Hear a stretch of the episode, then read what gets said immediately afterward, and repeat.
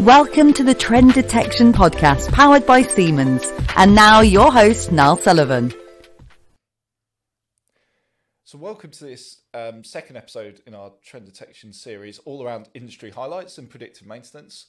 Uh, once again, I'm joined by my colleague Alex Hill, um, Global Head of Business Development for Senseye Predictive Maintenance. Thanks for having me back, Niall. That's great. So, today we're going to focus on another industry, food and beverage, which I know is one another one very close to our heart. We've got some great sort of use cases there as well. So I'm really excited to dive into that topic. Um, but again, let's sort of focus and take a, a, step back and look at the challenges facing this industry today, and what, yeah, uh, yeah, what are the main challenges in in food and beverage from your point of view? Food and beverage is, is one of our industries that I feel is separate from the others. A lot of them you can categorize in, in a similar way and they have similar problems, and, and often that problem starts with unplanned downtime. Food and beverage is, is less like that because they don't have serialized production so much. They often have a lot of parallel production. They have many machines in an area that can essentially do the same thing. And so we used to come along and say, hey, you know, we're going to save you all this unplanned downtime. And people would say, well, we don't really have any, so we don't need you. And actually, we had to then shift what we're talking about. And it's become more about quality and consistency and sustainability and making sure that when they have their maintenance window, because they might be operating for 16 days or something, just all the time, just crank out as much product as you can. When they need to maintain it, then they can get that done and they know where to focus. And when they need to run, they know it's going to work, it's not going to fall apart, they're not going to miss some form of production or delivery window. So, food and beverage does have its own issues, and, and you're often then dealing with perishable goods. So, you need to make sure that when you're performing this run and it's all queued up, it's going to be reliable, it's going to work well, and that you're not spending too much on maintenance. That's probably one of the biggest areas that we see maintenance efficiency. There's always this saying that over maintenance is cheaper than failure. And it's absolutely true, but it's still really expensive. And we've had some cases where one site will be producing the same product as another, but spending 10 times the amount on maintenance. And yeah, they don't have any failures, but clearly there's an opportunity to reduce their maintenance spend by 10 times. But how? And that's how Senseye predictive maintenance can help. We can allow people to say, okay, well, maybe I don't need to maintain this so much because there's not as much evidence, or there's no evidence that I need to go and do this as much as I need. There's no degradation seen on the machine. I can comfortably say that I'm not going to perform this planned maintenance. I can save the labor, save the spare parts, save the consumables in repairing that machine, and go and focus on something else that actually matters, that really needs it, and save that money. And that's it, and that's interesting. That that, and you're completely right. We're not focused on unplanned downtime, but does that make it harder to when you when we're talking to customers to actually pinpoint where we can make efficiencies? Because, like I said, if if you're saving this much unplanned downtime, that's this many hours, this many savings. Is it harder to quantify that? I wouldn't say so, but th- there's no general answer to every customer. Every customer is different in terms of. I'm going to walk that back. every customer wants some form of business outcome but how they achieve that is different. What their particular KPIs and how they then translate that to a dollar, euro, pound, whatever value, that's slightly different and nuanced. And when we started, we used to think that everybody is exactly the same. We can take the same approach, talk about the same things like unplanned downtime. And you see a lot of people in the market now still talking only about unplanned downtime. And I think that's a rather uh, poorly sophisticated approach. It, it's it's very unsophisticated. The fact is that with every deployment, we needed to sit down and understand from customers how are they monitoring these KPIs, what matters to them, how do they then translate that to a business outcome. And that's why we developed the Senseye uh, knowledge platform and the methodology around that, so that we had the tools to share with customers and, and to sit down together and say, what are we actually trying to achieve here? Because it's not an innovation project. We've proven that predictive maintenance works. We don't need to be innovating this concept. This is not a, a wild concept that no, that no one has tried now. We have plenty of case studies about it.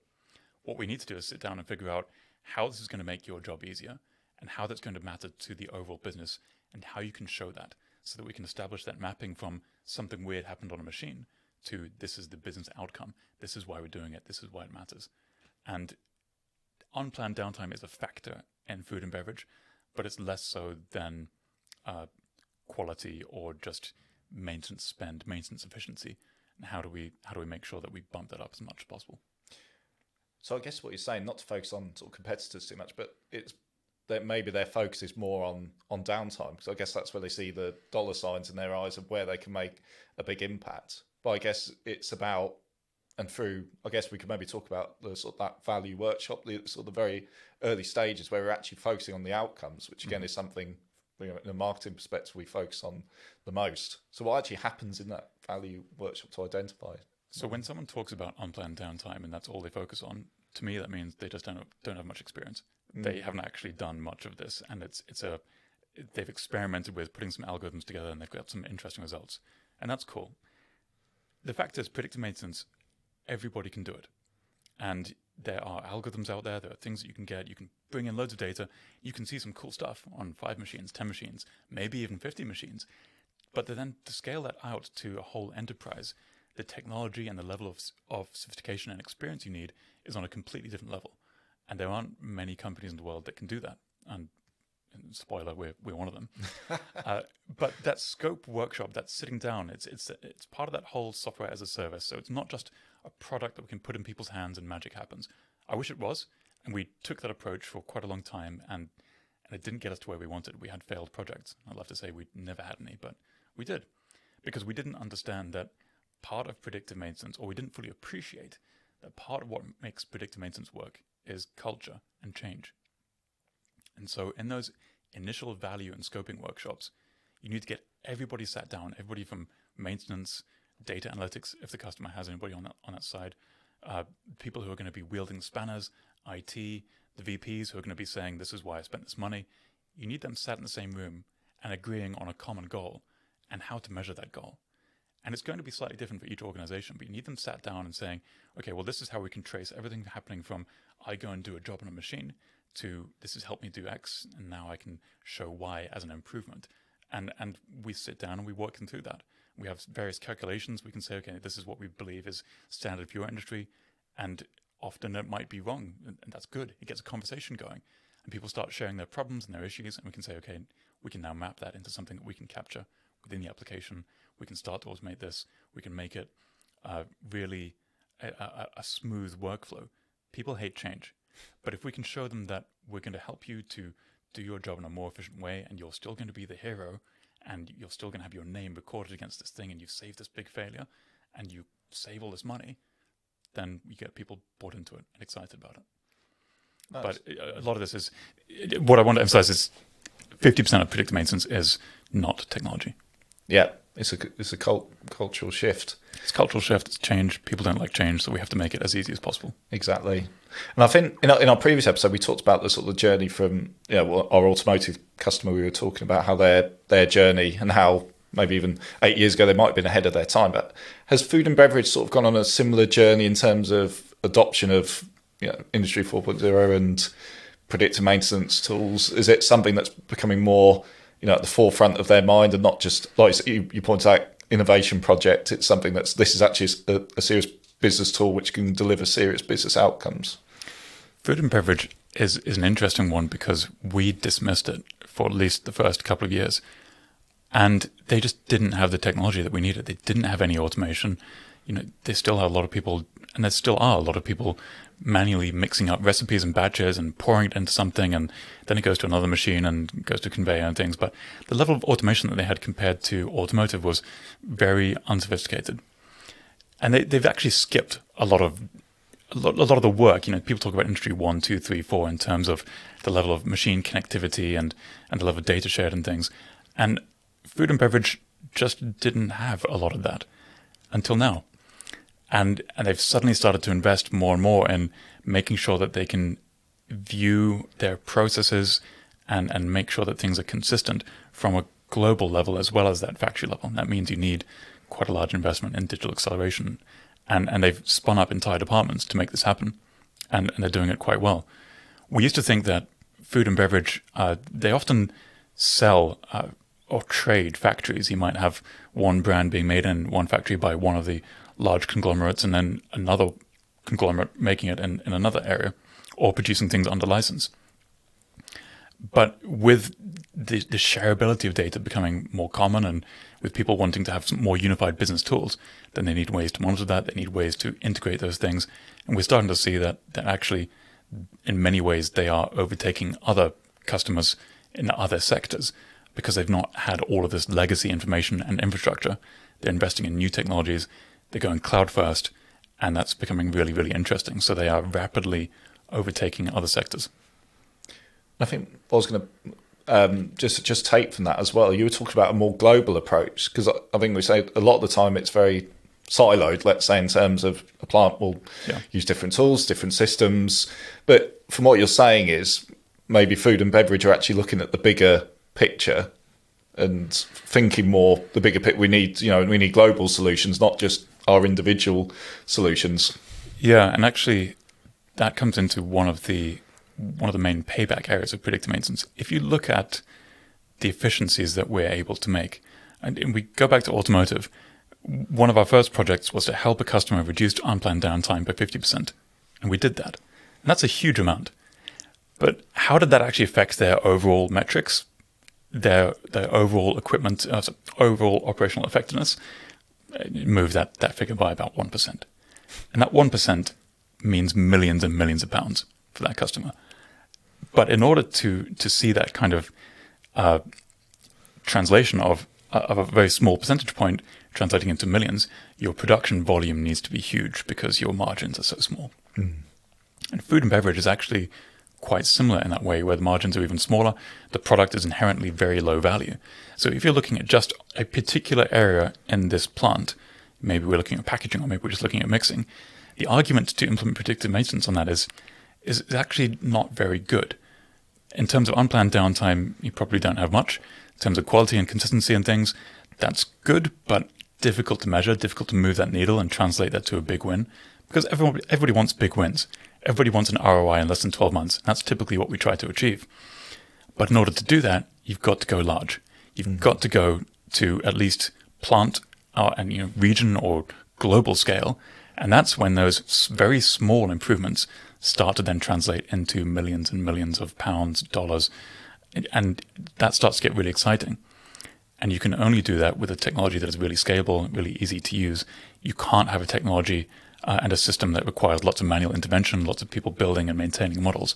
So, food and beverage, we see the larger organizations understanding that their margins are small, their product is very low value. So, you've got to do this on a global level at scale in order to move that needle in a way that you want to see. And I guess along those lines as well, in terms of that global scale, is there does Senseye sort of adjust or Senseye Predictive Maintenance adjust its um, approach depending on? It's obviously it's very diverse because what you need for ice creams is completely different to what you need for pet food. There's two very random examples. Does Senseye sort of adjust its approach based on those kind of nuances, those those differences? The technology itself, no. The technology is, is the same whether you're making chocolate bars or pet food or cars. It's the same application, the same technology behind the scenes. But the algorithms will adapt themselves depending on the kind of data that we're seeing. So if we have, for example, in uh, in one area where we have very high quality vibration data, then the output and, and the algorithms and, and the behavior of the application is quite different if we're only seeing timing and torque measurements. And and in terms of what people get out of that, it, it depends what they really need. But fundamentally, we're trying to uh, direct human attention to where it's most needed, and and the technology or the, the data that feeds that. It, it, you need to make it sure it's appropriate. Do we need to go and put vibration monitoring on everything?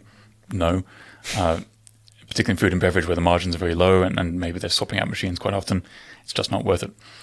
But the way that we might approach on a site level how they start to translate that into a business outcome that might differ depending on what kind of project uh, what kind of product they're making and we do see in different areas where for example in pet food it, might, might be the packaging and the mixing that's more critical uh, in in ice cream manufacturing then it would be things like the chillers then we've got to focus on those and those are much more sensitive and you might need much better data for those so there are nuances in terms of how we approach things from a deployment and an integration point of view.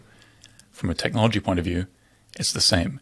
And that allows us to be massively scale. Uh, so it allows us to be massively scalable. what I mean by that is we're not too interested in the 50 or 100 machines. That's cool. We can do a project. We can show a full business return on that. But what we're really well optimized for is the tens of thousands of machines across that entire enterprise and, and making sure that everybody sees a business value to that. And I think I think what you say leads leads back to what we're saying about the Senseye knowledge platform, that early scope phase where you're actually identifying assets and the data, and more importantly, the business outcomes that that we're looking to achieve from a project as well. So it's not necessarily the, whether it's a uh, you know a chiller or a, a fridge or a or you know packaging line. It's about where can Senseye make Senseye predictive maintenance make the the, the perfect um, outcome. It's exactly that. It's what does this actually matter to the business? And it reminds me every time we start engaging with a customer, they say, okay, these are our critical assets. These are the ones we want to monitor. And we always push back on that because typically the critical assets are very well catered to. They're already being maintained because they're critical. They're already being monitored usually because they're critical. Mm. And, and they don't really fail that much because they're critical. So we've got to look at the areas, you know, where are you actually spending the money? Because it's probably not in your critical assets. Mm. You're already spending that. You need to spend that anyway. Let's go and look at the areas where you're going and doing your, you know, your work orders that take you a couple of hours every day and, and are seen as more of a nuisance. But actually, you're spending a lot of money on that. Let's reduce that. And that's a really quick win that we can go for. The critical assets are typically not a quick win. We've had projects that have failed because we've, we've, we weren't experienced at the time. The customer said we need to monitor these critical assets. We monitored them. Nothing happened and then they say predictive maintenance didn't work. Well, it does, but we, you know, short of going throwing sand in your machines, we can't show you that it's it's working because nothing interesting is happening. Let's look at these other areas that typically wouldn't be well serviced by a very manual approach to collecting and interpreting this data and seeing how we can reduce your spend in those areas. So it's that a of misconception that's that's just, like mainly in the food and beverage industry, or is that that everywhere. spread out into yeah? absolutely everywhere. There's there's a lot of commonality. There's more commonality between the different industries that we serve than there are differences. And and the mm. the dirty little secret is that well, it's exactly that that these industries have far more in common than they think. Yes, uh, particularly when you're looking at at mass or batch production, and you're looking at products that are that have a lower and lower margin. Uh, consumer products and typically don't have huge margins. You need to be pushing these things out as consistently as you can, as quickly as you can. And the technologies and ways you do that are actually very similar. Again, it's what we were talking about just before we recorded this episode, actually, how bottling in a pharmaceutical environment compared to bottling, you know, beer in a food and beverage environment. Sense like, you know, it's the same. It's the same process, the same technology powering it. So, Senseye predictive maintenance, it, it doesn't actually matter, and this is because we take a very data-driven approach or data centric condition monitoring, as we used to call it, but we don't because that it's difficult to explain. But to explain it, it is we don't care so much about the specific failure mode or even what the asset is. We care about the data coming out of it and if that data can be used to reliably inform if that asset is degrading or not. And if it is, then we know that it deserves human attention, probably more so than an asset that isn't showing any signs of degradation. And that's our, that's our simplest currency that we can deal with. Human attention, where to go and focus, and what to do about it. With more data, we can be much more specific, we can be much more accurate in predictions and things. But fundamentally, what we care about is does this data represent something normal or something abnormal? What can we learn from that? How can we contextualize it? And how can we show to a human that this deserves attention? Absolutely. Absolutely. And I think just to so sort of coming to the end, but I wanted just to finish on. Obviously, we've got global deployments in this particular industry, and I think it'd be great just to finish on um, just some of the successes that, that you've seen um, or we've seen from some of these global deployments. That's on the spot. That's on the spot, isn't it? Alex is thinking. How can I mention it without mentioning? Yeah, that's the that's the tricky yeah, that, one, that's isn't a, it? That's a tough one. Of, Sorry, um, we can say our time here. uh, yeah, no matter what I say, I'm I'm I've got. Do you want successes in terms of we found a machine that was doing something weird, or uh, I need to think about that actually. That's okay. So yeah, it's so because I know we can't use the, the whole. I don't know. You could it could be about the scalability. So we're you know Actually, there's yeah. there's one thing where uh,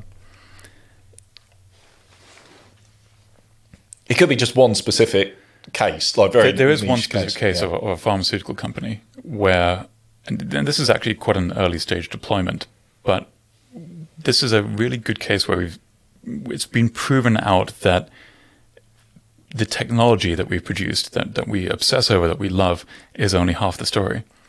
And and by that, we are I was on a call this morning actually, and we found out that we'd we'd accidentally given everyone full access to our uh, Senseye knowledge platform, and usually that's something that we charge for. And in this case, didn't happen. There's some form of clerical error, and everyone had access to it, and they loved it. They they saw it. They got really enthusiastic about it. These are the maintainers, the people who are directly responsible for these uh, for this whole project, and they ran away with it. And and they started integrating. They started putting in machines that we had no idea about, and and they just they just they got it.